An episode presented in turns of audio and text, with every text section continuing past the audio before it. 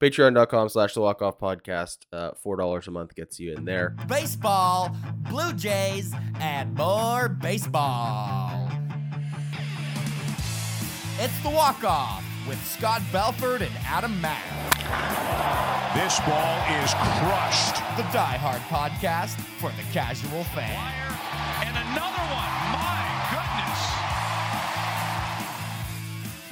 goodness. If you're watching this right now and you haven't hit the like button, Billy, get on it. Bug your brother. Tell him to do the same.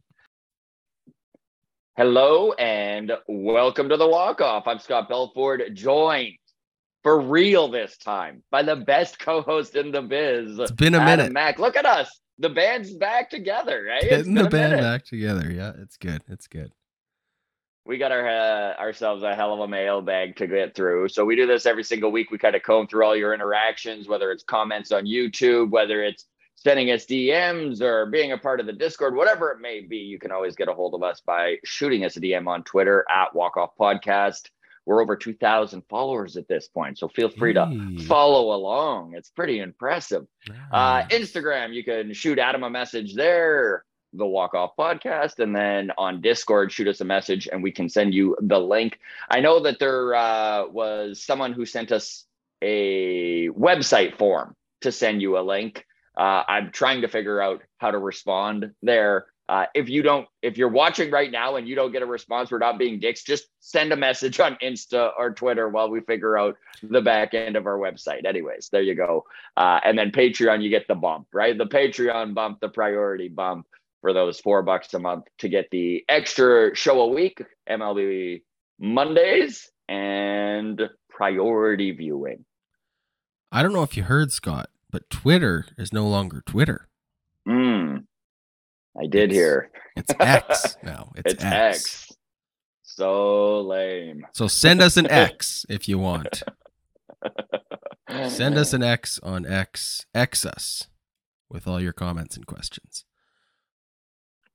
Before we get into mailbag, buddy, last night, Dodger Stadium. You're in LA, by the way. I'm in LA right now at this series, and it was just a mind blowing experience. I, I know we were talking a little bit before you hit record here uh, about the history and like just the feel of Dodger Stadium in Mhm. comparison to some of the other uh, stadiums in the US. It's just got this vibe, this feel. You can tell it's from the 60s, third oldest stadium in baseball, obviously. And uh, yeah, it is special, man. It is so special. And it's just, it's so open in comparison to some of these other old stadiums Mhm. like Wrigley and, and, and uh, Fenway. Like the, th- the big difference is like when you're in the hallways in Dodger Stadium, there's tons of room and you're still able to get around and it's great. Fenway, you feel like it was built in 1914 and it's tiny and you're People like were to go to smaller the- back then. people were smaller back then. All right. So the grounds crew is dying to know, Scott, because you're famous for loving PNC Park above Yes. all other ballparks in Major League Baseball. Do we have a new number one? How does this compare Ah. to PNC in Pittsburgh? so the wife, the wife says Dodger Stadium's number one in her books, and she loved PNC, but I don't know. For me, I, I really do still love PNC and Oracle, probably just slightly a little bit, tiny bit above Dodger Stadium, but it's it's a very good number three there. And what a what an atmosphere! Like last night was insane, dude. And and the Blue Jays bullpen last night, like, did not get enough love. I don't care how much love they got, they did not get enough love for what they accomplished at the end of that game, man. Six innings pitched from the bullpen. Six innings pitched, one run, one earned run, six K, three walks, only two hits. They allowed two freaking hits. And Jay Jackson, like, buddy, Stud. he's got to be he's got to be a fixture in this bullpen, right? Or trade him. Like he's a big league reliever. Yeah. Uh, as I mean, I feel I feel good with him on the mound. Mm-hmm. I oof. I mean, I haven't seen enough of them to say circle of trust necessarily, No, but, but last I night mean- helped. it helped. When I think of names like Adam Cimber and Jimmy Garcia, I think Jay Jackson has passed both of those guys. Yeah. I I might I might be in the same boat there, man. And and Jay Jackson's story is great too. 35 year old, released three times. Uh, this season he's pitched all over AAA, buddy. Like he- was in Dodger Stadium ninth inning and tenth inning last night. He's also pitched in Buffalo and Rochester and Gwinnett and Worcester. You know, like all these like AAA, like just such a like talk about not giving up, dude. 35 years old, kicked around for so long. And this was we I know we gave a little bit of uh maybe it was uh maybe it was a solo show, but it probably was you and I giving a little tip of the hat to Ross Atkins for actually getting Jay Jackson as bullpen depth. Because bullpen depth is pretty tough to just acquire and stick in AAA a 35 year old that has done it, right? And he did kind of have his choice of where he went. And even when he was released in April, uh, the, he went back to the Jays. He chose to go back to the Jays. So, so good on Jay Jackson. I hope that he uh, sticks around. Now, that was definitely a solo show if you're giving Ross Atkins props for that. Because my stance is always bullpen is a crapshoot. Sometimes you walk into one, and I feel like that's what we've got here. it's possible. It's possible. All right. All right. Um, let's get to the mailbag then. Yes, sir. Okay, uh starting with Patreon comments. Uh Johnny Eaton commented on yesterday's MLB Mondays, which you weren't here for. So I Mhm. did solo. I made it 30 minutes. It's a tough Attaboy. 30. Solo 30 is a hard 30. It's a it's a tough thirty. It it's is a tough 30. So uh, we got through it. So I just want to give some love to the Cincinnati Reds on this Toronto Blue Jays podcast here. But uh I was given so much love for Elly De La Cruz. I just love I'm love I know that maybe he's like overhyped, but like he's fun to watch, know. man. He's, He's, fun incredible to to watch. watch. So anyways, Johnny He might just- not be overhyped, which is scary. Johnny says it's funny to see all the hype around Elly De La Cruz when the Reds legitimately have several players, also rookies, performing even better than him.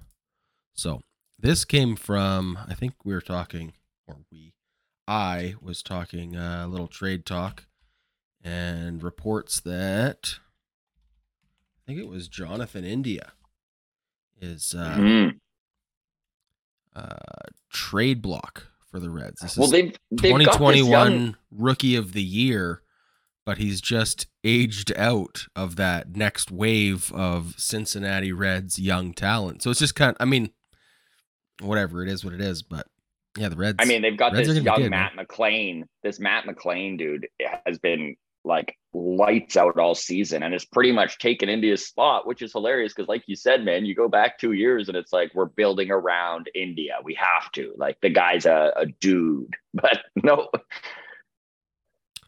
there you go. So, anyways, love for the Cincinnati Reds. I'm glad they're an NL team. Every once in a while you just get that like like the balance of power just kind of gets jolted one way. And i feel Mhm. like that's kind of where we're at where it's like the diamondbacks are on the precipice of being like legit contenders.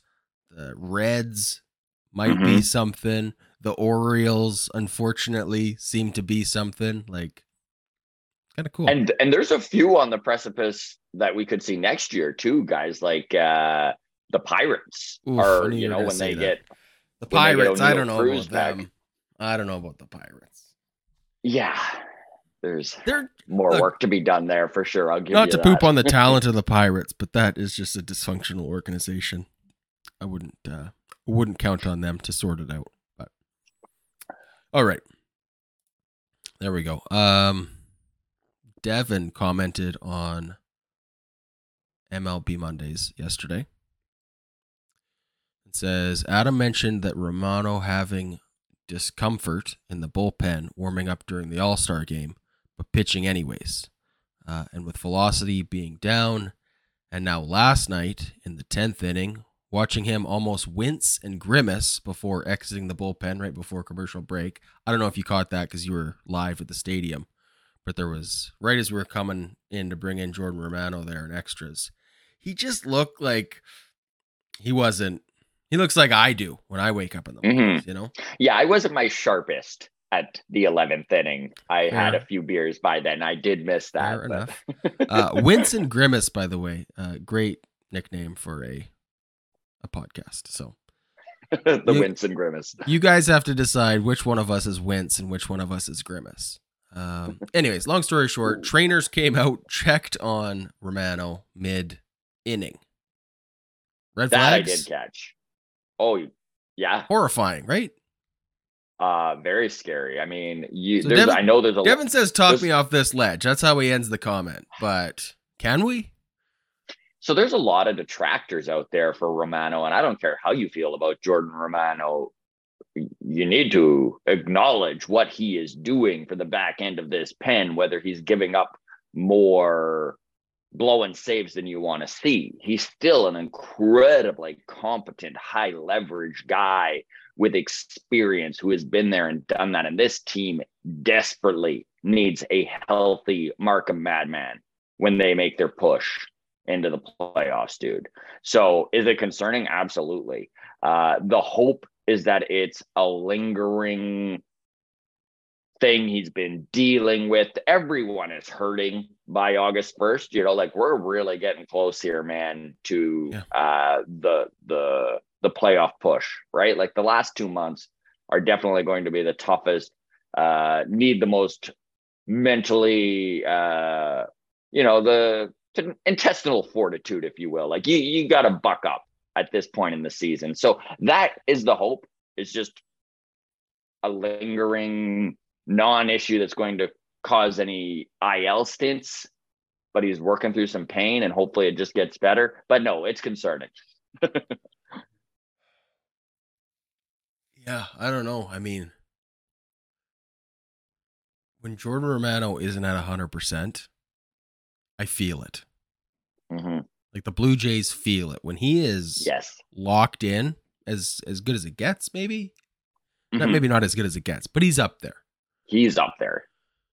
Once that velo starts to drop and he's throwing ninety fours, yeah, that slider is not near as effective. Yeah, hundred percent, man.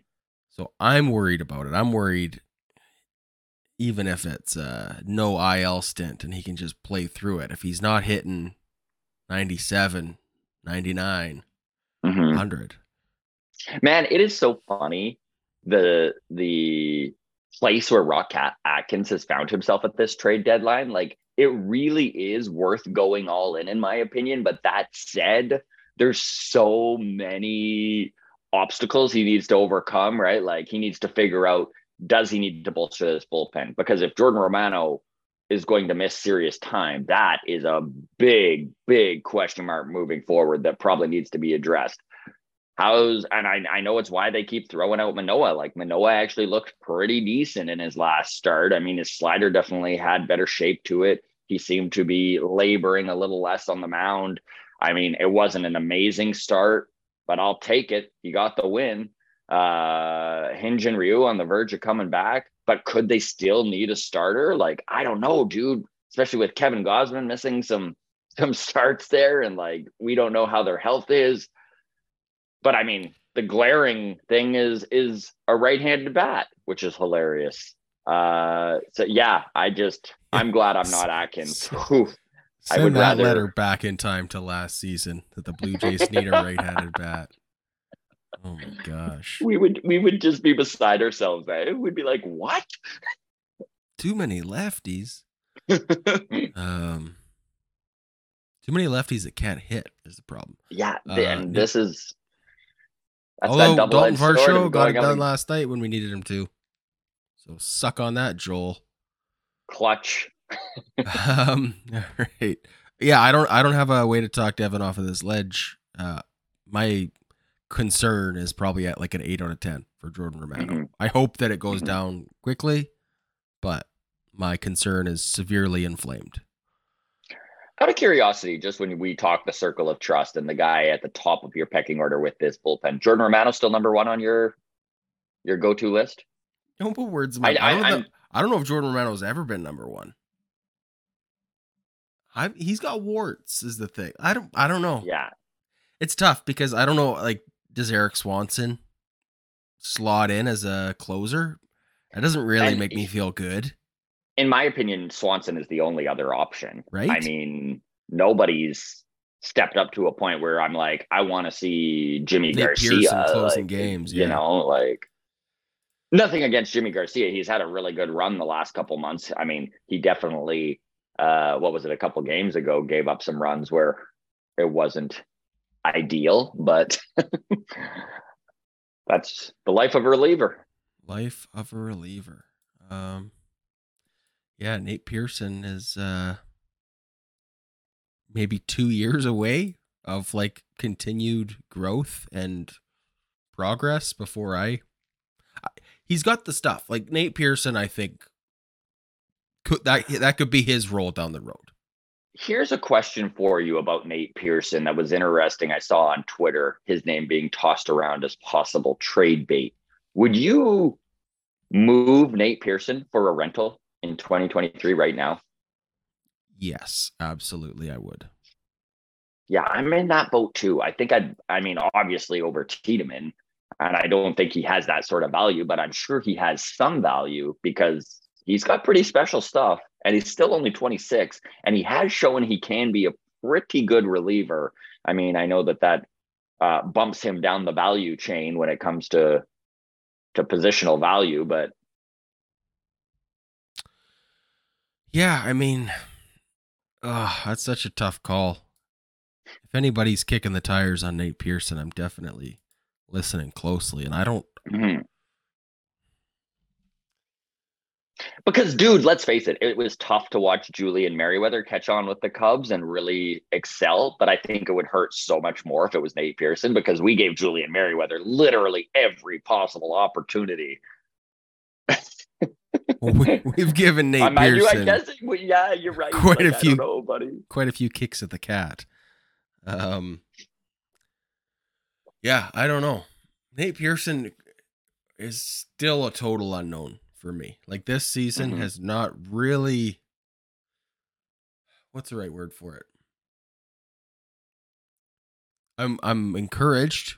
This Mhm. season has been finally a healthy, Yes. productive season out of Nate Pearson. The transition to the bullpen appears to be a Permanent. permanent thing. This is not a hey, we're going to limp through the season and hopefully next year we can get you back to be a starter.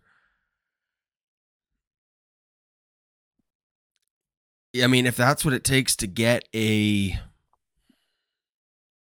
whatever name you want to throw out there, if it's Nate Mm-hmm. Pearson and Santiago Espinal for And Cody Bellinger, Cody Bellinger and Marcus back, Stroman, yeah. sure, like uh, you know, I- I would do that. Yeah, Nate Pearson uh, could be awesome next year and could also Mhm. be like a, a whip of two. The know. one encouraging thing about Nate Pearson is that, like you said, he's been on the field. So he's been actually able this year for the first time in a long time to have a year of development. You know, it's pretty tough to like continue to develop and improve when every time you start to gain experience and knowledge, you hit the wall injury wise and need to go on the IL. Like, I, I'm sure the kid is about as frustrated with his career over the last three, four years as, as anyone. But I think with Nate Pearson is because of the last what is it three seasons maybe Mhm. have been such a bummer. There's been so much like in my my brain is being programmed towards the idea of doesn't have he's not going to be an Alek Manoah contributor to this team blah blah blah the stock has been so low on Nate Pearson. The only reason I haven't wanted to move on from him is because Mhm. the stock was so low. And I was like, well, we're not going to Yeah. get anything in return. So because this season has been like an uptick, all of a sudden I kind of just want to be like, hey, yeah, if we can get anything, cashing our chips. if we can get a warm body in return, yeah, let's cash in and get out of here. You know, that might be too harsh. Uh, I do like Nate. I like Nate Pearson. Yeah, me too, guy, and I like his hope he's stuff. I- successful. Y- Yeah. Um, all right, so there you go. That was uh, Nate Pearson and Romano talk. Let's move on to Twitter. Kikuchi's beard DM'd us. Yes. on X. Sorry, not on Twitter. Sorry, Elon. Getting used, used to the new rebranding. Um, people who don't follow this whole thing are like, what the hell are these guys talking about? Twitter is now rebranded as X, but it's still twitter.com, right? Yes, everything's still Twitter. There's still Just a the new logo. I haven't changed the logo on my thing. I am not on board with this stupid X thing, but what could you do? Elon's ruining Twitter. The only place I really have fun on social media. So good for him. There we go. All right. So Kikuchi's beard says, enjoy LA, Scott. Thank Um, you. says, Do you think we should audition any of our talent pre deadline? See if what we need is maybe in house. And then he lists Barger, so Addison Barger, uh, Schneider, and Horwitz. I Mhm. think Horwitz is the most ready, but Schneider's ability to achieve everywhere has to carry some weight too. And I want to see what he can do here before shipping him off. Also, any thoughts on, or do you want to just jump in there? You know what? Let's jump in there and we can circle back. Okay. Um, I truly do understand the idea behind auditioning some of these young guys and and giving the rest of the league a look. But I'll be honest, if you're in AAA, the rest of the league is taking a look. I don't think that Yep. they necessarily need to call up a Davis Schneider who has opened eyes right across this organization, friend of the show, uh, soon to get his interview out, I'm sure. Um, Spencer Horwitz made his MLB debut with the Blue Jays a couple months ago. Same thing, friend of the show, good dude, has really shown some progress over the last 18 months with what he does, uh, especially in left field, right? He's a left a natural lefty, so he's kind of been pigeonholed at first base, something that he talked about the first time we had him on the show and how hard he was working to get good in the outfield. He's definitely a proficient left fielder at this point, which definitely adds some versatility to him.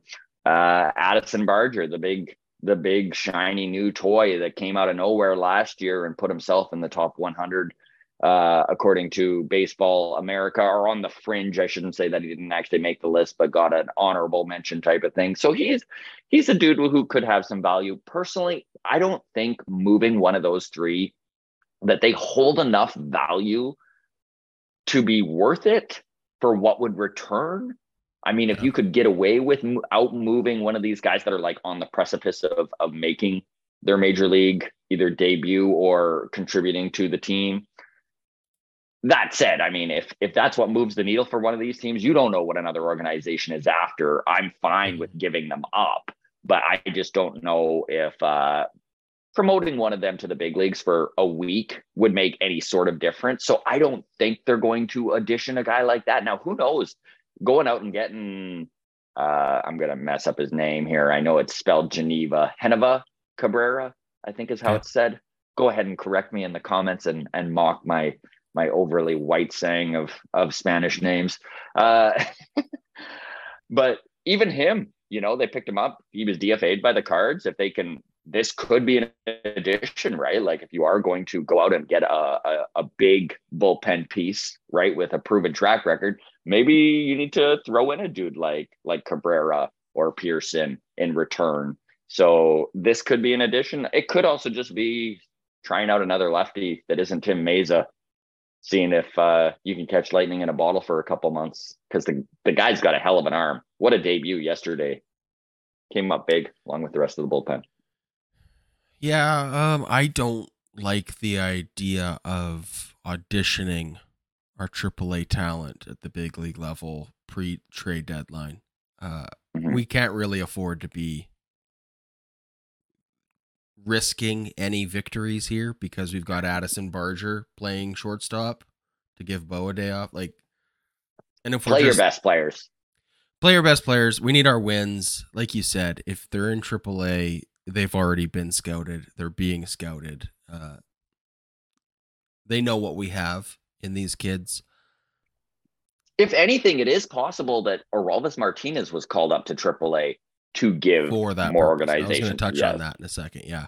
Um, but a guy like Horwitz, Schneider, Barger, even if Mhm. We called them up to the big leagues. We have what? Six games before the trade deadline? Yeah, we're a week out. Whatever the stock is on Spencer Horwitz from like a oppositional scouting standpoint, A good week in the majors isn't going to move the he dial. could rake for six games and no one's gonna go, oh, this kid can play. Mhm. You know, let, let's play. Let's pay extra to get Spencer Horwitz on our. So like, there's nothing that. Yeah, best case scenario, he hits. He goes 15 for 20 with 7 Mhm. home runs.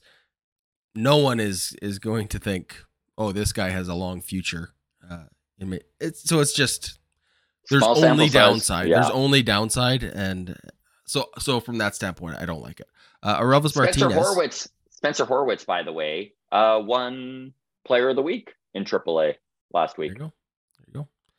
Uh, Orelvis Martinez then called up to AAA. He's played five games with the Bison. One home run. Nice. What are your thoughts on Orelvis? Man he listen my knowledge of player development is definitely not at the scouting level the blue jays scouting department definitely has a much better feel on where Aroldis Martinez is currently however just just following his career over the last couple of years I feel like Aroldis Martinez is really shaping into an actual prospect. He's kind of made his way back into the top 100 Baseball America prospects. He struggled mightily in April and has shown he can really get over a massive slump, which is something that some players just never do. Like he was hitting something like 50, you know, like under 100. And every hit he had was a dinger, which great 21 years old showing a lot of power but if you only hit dingers you're never going to get to the show and since then man since may 5th i think it is he's hitting like 300 he has been spraying the ball all over the field which is very impressive because he's normally a pull guy so he's been opening that up he's a dude who has age on his side and according to the reports is looking pretty good at third base He's got a good arm. Um, Sorry, I don't know. He's got to more. Martinez is Orelvis Martinez is hitting 300 since when? May May 5th? fifth, I think. Maybe it's two ninety, but it's it's right up there. You're digging up the numbers right now. I'm just digging up the numbers right now.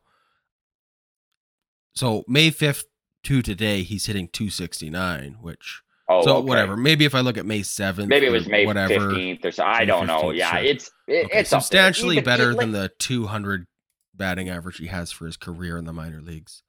Mhm. Um, okay, that's encouraging because when I'm looking at his season totals, it's still not good. Like his 2023 batting average is 227. which again, man, like he almost didn't hit anything in April, so that is definitely contributing to that average. No, no, that's that's fair. If someone came knocking on a Elvis this trade deadline, if we get somebody with control, yeah, I'd move Araldis. But you Not for I a rental? want him- It would need to be a hell of a rental, dude. I can't even think of who. I mean, outside of obviously Shohei, in which case, if we're getting Shohei, everyone's Right, right, involved in that move. Yeah, right? Our wives are getting on the plane too. that's right. Um, Where are you at on Araldis? Like, I'm I'm curious. Like, and and everyone watching, feel free to jump in here. Like, I, it's tough to get on board and be like, he is the future shortstop of the Toronto Blue Jays. But he's also 21 and he hits more power for more power than anyone in Double A currently. I'm I'm curious to see how he does at Triple A. Oh man. I mean, you touched on it. Like if you're if you're hitting 220 in the minor leagues, shave another 50 points off of that at the major league level. Like it doesn't matter how how much power you have if you can't hit the ball. Like The swing and miss is concerning. he has improved on his strikeouts over the last couple of months, and his walk rate is up. In fact, his walk rate is almost right where his strikeout rate is, which is pretty impressive. But I mean, up until middle of Mayish, it was abysmal, and that was his big. It's why he dropped off the top 100 prospects. Right? Is that despite the fact he led Double A at 20 years old with home runs, Yeah. he did it hitting under 200 and struck out all the time. I guess next year will be a big, big, big season test. for Elvis. One thing I will say about Orelvis Martinez, he is not ready to be the third baseman of the Toronto Blue Jays come April 1st of 2024. I'll tell you that much right now. Yes, I'm with you there. Uh, walks are up, strikeouts are down from last season. Mhm. Strikeouts are substantially down. Substantially down. So last season in Double A, uh, 40 walks to 140 strikeouts. This season, 43 walks to 65 strikeouts. much better. Much, Much better. And if you take there. April out, if you take April out, it's even better. So like good for Orelvis kind of getting it right. You can tell he's starting to develop. And that's the thing. Development's not linear. You know, everyone was expecting Orelvis at 19 years old to be Vladdy. And there's very, very few 19 year old Vladimir Guerrero juniors out there. How old is Elvis? He's 21 this year. 21 this year. Yeah. I don't know why I'm comparing him to Luis Robert Jr. with the White Sox. Just Mhm. like young kid that can mash the ball, right? In the home run Mhm. derby. Uh career batting average in the minors 309 hmm at 21 years old. Uh his batting average across all three levels, so he played high A, double A, and triple A. He hit 328 as a 21 year old, including 297 at triple A. So that's where I'm kind of like, For every Luis Robert, there is a Adolis Garcia or a Yordan Alvarez who at 21 also were very similar to a Orelvis Martinez, where struck out too much and kind of got it together. Adolis Garcia's stats. Yeah. This is just becoming a minor league podcast today. I love it. Some people are really loving this right now, and other people have already tuned out. So, Yeah. uh, minor league stats for Adolis Garcia as a 21 year old. No, looks like he was in a Cuban league, so that's not a fair comparison. Right. Hit 322. When was his first time in affiliate ball? So his three partial seasons in the minor leagues had a batting average of 266. hmm So his first season, uh, double A, triple A in 2017 as a 24 year old hit 290. 290. Pretty good. 24. So, but like you said, 24, much older.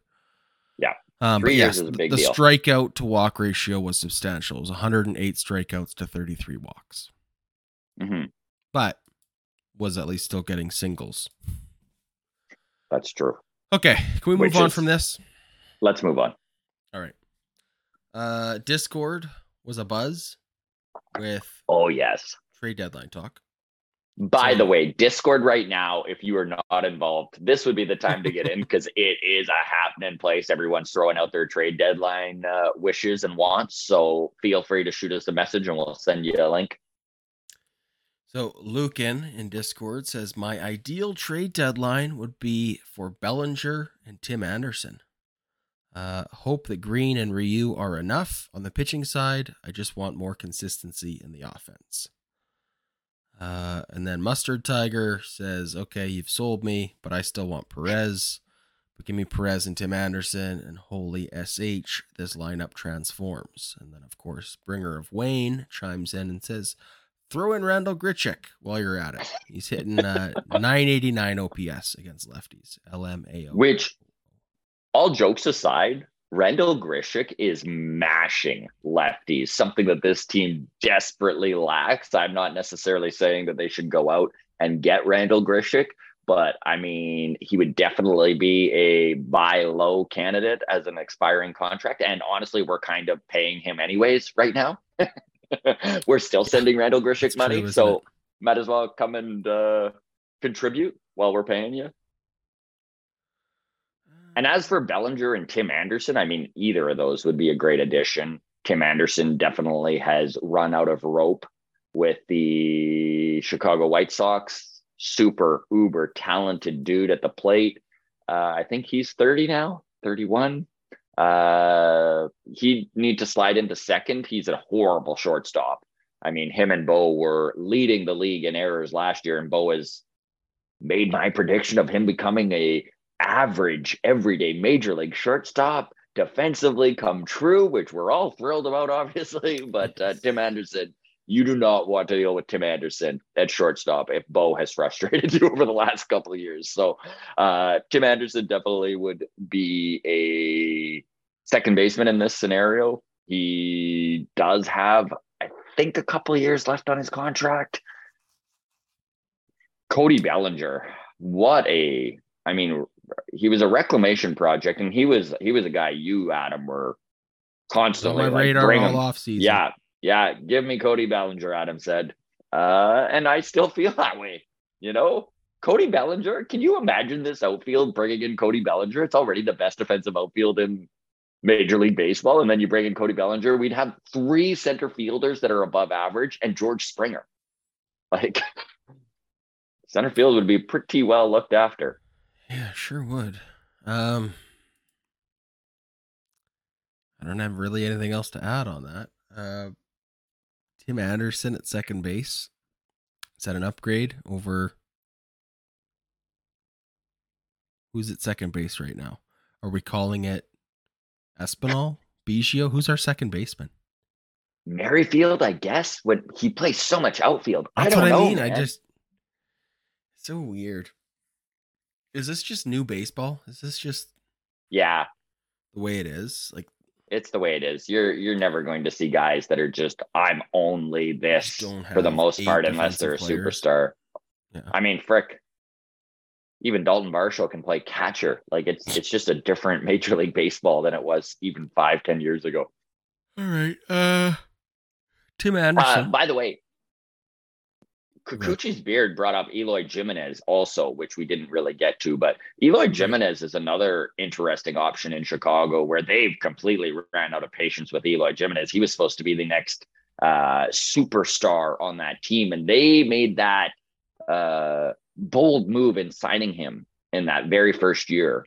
Remember, he was one of those guys where uh, everyone in Toronto was like, "Why don't they do that with Vladdy?" But the Eloy contract hasn't really worked out. So it would need to be the Jays taking on some money, but they might actually be able to get Eloy for a reasonable price. And that is a, I don't, it would kind of be a pretty Ross Atkins move to get a little bit of a reclamation project with some upside at a discount. I'm not sure if that's the route I wish to go this trade deadline, but he is an interesting piece as well on that Chicago White Sox team. Uh, six years, forty-three million dollars. They're paying him nine and a half this year, thirteen million next year, and then a club option for twenty-five and a club option for twenty-six seasons at uh, sixteen million each. So, you want Yeah. Eloy Jimenez? No, not really, man. Not really. What I want to see happen this deadline, dude, is them go get guys that are raking right now, right now. You know what I mean? Like, forget about their past because the trade deadline is going to be about capturing lightning in a bottle. It's going to be about getting guys who can contribute right at this moment, not reclamation projects. So, could Eloy Jimenez turn out and be very good on a team moving forward in 2024, 2025? Sure, he's still young and he's got a, a great skill set. But do I wish to see the Toronto Blue Jays go out and try and find that in, in the last two months of the season with the playoffs on the line? Not really. Fair, uh, fair enough. Okay. What uh, about you? Do, do, do you think that that's a fit? No, I'm not interested. There's there's some some White Sox that I'm interested. I I Mhm. do think I would like Tim Anderson on this team. Yeah. but I don't know. It would add some mojo too. Tim Tim Anderson comes, the mojo would be rising. That's for sure. Mojo Rising. Um. Okay. Next one. Marcus G says, "Here's a question for you. For the purposes of the trade deadline and the remainder of this season only, should Dalton Varsho be considered a fourth outfielder during the trade deadline calculus?" I ask because it would make potential acquisitions of guys such as Teoscar or Bellinger much better fits if there isn't concern about taking at bats away from Varsho, at least for the remainder of 2023. Marcus from Patreon, uh, great question. I saw this talked about on Blair and Barker. hmm Kevin Barker figures not an everyday player the second half of this season for Dalton Varsho. I mean, this goes back to the old adage baseball is a business. Dalton Varsho has eyes. He knows what he's his stats say, right? He's aware of where he sits currently in this Blue Jays pecking order when it comes to the outfield. And the nice thing with Dalton Varsho is he's under three and a half more years of control. So this is a dude on this team. This is going to be a mainstay in the Blue Jays organization. That said, yeah, he's a fourth outfielder for the rest of this season. That's my prediction. I think they do go out and get Cody Bellinger, or they do go out and get a Teoscar Hernandez, or go out and get a bat that can hit lefties. And I think that it's going to definitely take time away from Dalton Varsho, who has been a stalwart in the outfield, incredibly defensively sound, and a guy that you can just count on to make the everyday plays, something that maybe you didn't have the um, the comfort of with a Lourdes Gurriel Jr. in left field, right? So, despite the fact that Dalton has underperformed at the plate, he's a great option to put into the outfield later in games when you need to make sure the defense is is, is short up. Like you know, come playoff time, it's very likely that even if they do go out and get a Teoscar Hernandez, you see Dalton Varsho in the outfield if they're going to play 2-1 games. And that's the way this team's set up. Now, if they bring in a guy and you see the offense start clicking, then I think that that is something that uh, won't happen. But yeah, Dalton Varsho's playing time. I made this a very long answer for for being able to just say, yes, Dalton Varsho's time will be less moving forward after this deadline is my prediction. Is that wishful thinking? Like, is that, do you feel like coming out of the trade deadline, we're podcasting August 2nd? Are you hopeful that we went out and did something to take at bats away from Dalton Varsho? I am. Okay. Okay. Big hit in the 11th for him yesterday, though. Yep. I, I I am not down on Dalton Varsho, by the way. I really do think that he's going to be a major contributor moving forward over the next few years. I just don't think that this is the year where we want his bat in big moments. Fair, fair enough. I, Does your I opinion mean- vary? Like, are are are you worried about Dalton Varsho's feelings getting hurt if his at bats are cut down? no, not at this point in the season. Um, the way he's been used, like he gets pulled out of games a lot already. Mhm. Um, Weird spots. weird spots. But I mean, defensive stud. Mhm. He's also like again, just looking at this season, right? Because what I'm about to say is gonna sound like a shot at Dalton Varsho, but like I'm still high on him for the course of what the next three seasons. His tenure, him, yes. right? Um, I mean, I wouldn't be surprised if he's a 300 hitter by the end of his his term in Toronto.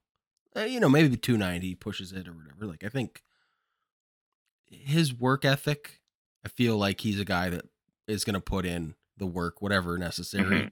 to Mhm. fix his swing or to get better at X, Y, Z. Like he's just he plays the way he plays ball. I is the right way. I love it. it's hard not to love the way he plays ball, right? Like even yesterday when he was able to, he brings skill sets that nobody else brings. Like he was able to lay down a bunt and move the guy from first to second, which who else do you feel confident being able to do that with? Well, and this is what I'm this is what I'm saying is is uh he could be the best bench piece in baseball for the rest of the season. And I abs- it doesn't sound like a compliment. I absolutely mean it as a compliment. Yeah. Like speed, the ability to bunt, a guy that mm-hmm. like you got to put in and you're not worried because you're like, well, we can just stick him in the outfield after, like for the Set it and seventh and eighth inning. That's so handy come playoff time when you're trying to manufacture runs hmm in those like shitty, grindy days where it's like we just got to steal something here. hmm That's that's when he's like going to be most valuable for the rest of the season, I think. Because God, I do not want to see Brandon Belt running the bases in a single playoff game. I hear Right? you, Like man. if Brandon Belt gets on base, immediately pinch run him for Dalton Varsho.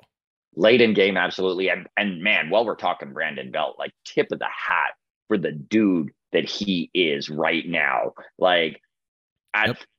Atkins played this beautifully with signing Brandon Belt, in all honesty. And we're starting to see his power come around. We're starting to see his swagger come around. His, he's got the best on base percentage in baseball since May 1st, which is mind blowing. The guy has been nails for this team. And he's got two World Series rings. He's got that playoff experience. And you can just tell he's a leader in the clubhouse and he's a guy everybody loves. Like you just feel it. It doesn't matter who he's goofing around with. I saw him giving Vladdy a rough time yesterday. Just they were they were it was off camera. Obviously, it was they were kind of kind of out by left field there, and he was just like he kept pushing Vladdy's shoulder, and it was you could just tell there's like this camaraderie that like Belt's just a big goof and uh, fits in so well on this team. Oh, love it. But boy, he can't run. Don't let him run. Don't let him run. That is for sure. Okay, well, there you go. Thanks for the question, Marcus. Uh let's get to the last one here. Mish beer. So is this non eh, I don't know how to categorize this, but th- this is a good question. She says, I feel like the opposition has a read on some of our pitchers. So when a pitcher stops getting quote unquote swing and miss from the opposition, like they've got his number now and will just risk being patient and walk rather than try and hit. Is it expected that the pitcher come up with a new pitch to add to their arsenal, or do they simply work on mixing up delivery of the pitches already in their repertoire? This is such a great question. And it really does get into the psychology and gamesmanship of pitching and hitting. And it really does depend on the pitcher. I mean, we did watch Yusei Kikuchi this year come in with a much slower breaking ball, right? He's kind of got that slurve going on now. I mean, he still throws the slider, but he's definitely mixed his pitches from last year. Uh, but I think in a lot of cases, it really is just for a game, a team will have the strategy of the pitcher down, right? They'll just know they're like, hey, this guy's doing this. And it's all about a game of adjustments. And it's about the catcher kind of being uh, cognizant of what is going on and being able to switch up the game plan when it's obvious that hitters are maybe looking for a certain pitch. So I think it really is pitch selection personally and how you uh, mix those up we've had guys on the show. Like I remember Marc Rzepczynski when we brought him on, uh, World Series champion in 2011 with the Cardinals, former Blue Jay, uh, lefty specialist by the end of his career.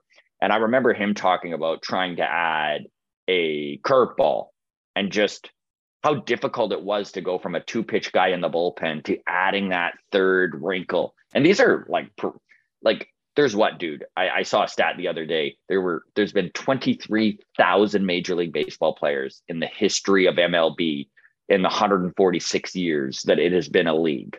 Like that is such a small amount of players. So it is so impressive when they can even just get into the league. But it does go to show you, even these big league guys that are the uh, the best of the best, like man, throwing in an extra pitch, it takes years of work, right? Look at Kevin Gausman to perfect that splitter. Like he was a fastball slider guy at the beginning of his career.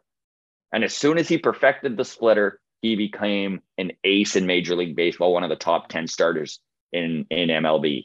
But before that, we all remember the Gausman on Baltimore. Loved facing him. Couldn't wait to face Kevin Gausman in an Orioles uniform.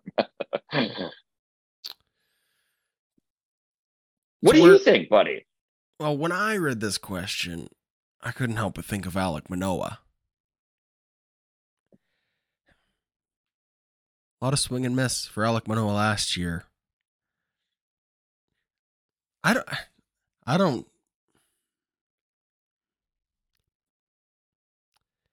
I don't know. Maybe it's not the same. Like Alek Manoah maybe doesn't quite fit this question because the advanced data on what he's doing also shows a personal regression. It's not that he's still performing at the same level and teams have adjusted, right? They don't Mhm. go, "Oh, we know what he throws. He's tipping his pit." It's just like the slider's moving less, the fastball's slow. Like just everything is 5% worse. Mhm. But I don't know, man. I don't know. Add, add, adding a new pitch is so tough. hmm You're not at home right now, but usually you've got R.A. Dickey behind you, Yeah. the knuckleball. You know, that's one of those pitches that no one's getting drafted because of their knuckleball. No, no. It's like a sidearm. happen. It is a oh well, it's either learn to throw a knuckleball or retire. I mean, I was just reading the other day the most successful knuckleballer of all time, right? Tim Wakefield started his career with the Pittsburgh Pirates and then eventually had a incredibly long and prosperous career as a Boston Red Sox. Uh, he was drafted as an outfielder. He was drafted as a, a position player, Hmm. and when he hit Double A, he had his coach take him aside and was like, "Listen, you're not a major league player unless you do something or figure something." And Tim Wakefield spent the next year trying to master the knuckleball.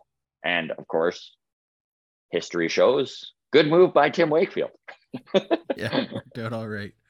Worked out all right. We need some more knuckleballers in Major League Baseball. We do. It's been too long since there was a, a real knuckleballer in the league. It'll happen. Need be Zack Greinke to just become a knuckleballer for the next five years. at 40. He's like, you know what? I'm sticking around. I learned a knuckleball. Yeah. It goes good with my eephus. exactly. exactly. Plays well off the eephus. Uh, all right, that's all I got. Mailbag. Okay. Well, there we go. We got a mailbag, and uh, thank you to the grounds crew for listening. We always appreciate uh, all the support. Feel free to hit that like button and the subscribe button. We're actually at 4,500 subscriptions on our main channel, so we're pushing 5K. Help us get there. Spread the word Live show. Walk Off. Yes, good one, Adam. Thank you. So Adam can't make it, but I'm going to be in Toronto in September and doing some comedy. So I'm tacking on a live podcast uh, co-hosted by our good friend of the show, Craig Ballard of Locked On Blue Hey. Jays. So you we're going to run a. This is September 10th. It's going to be a live long toss. It's called Baseball Town. Currently, we have the lovely uh, friend of the show, Baseball Jen, is going to be coming down for the live Mm-hmm. podcast. We got Julia Cruz of MLB.com coming down to be a guest. We've got Blake Murphy from Sportsnet coming down to be a guest on the show, and Johnny G of Gate 14, Nice. and a super special guest that we can't mention because we need to wait until after the trade deadline to see if he's even on the team. But wink, wink, he's on the team. So there you go. All right. Uh, tickets for that, I will uh, send Adam the link and he'll he'll shove it in the comment section there. And feel free to join the Discord as well. Shoot us a, a message and we'll send you the link.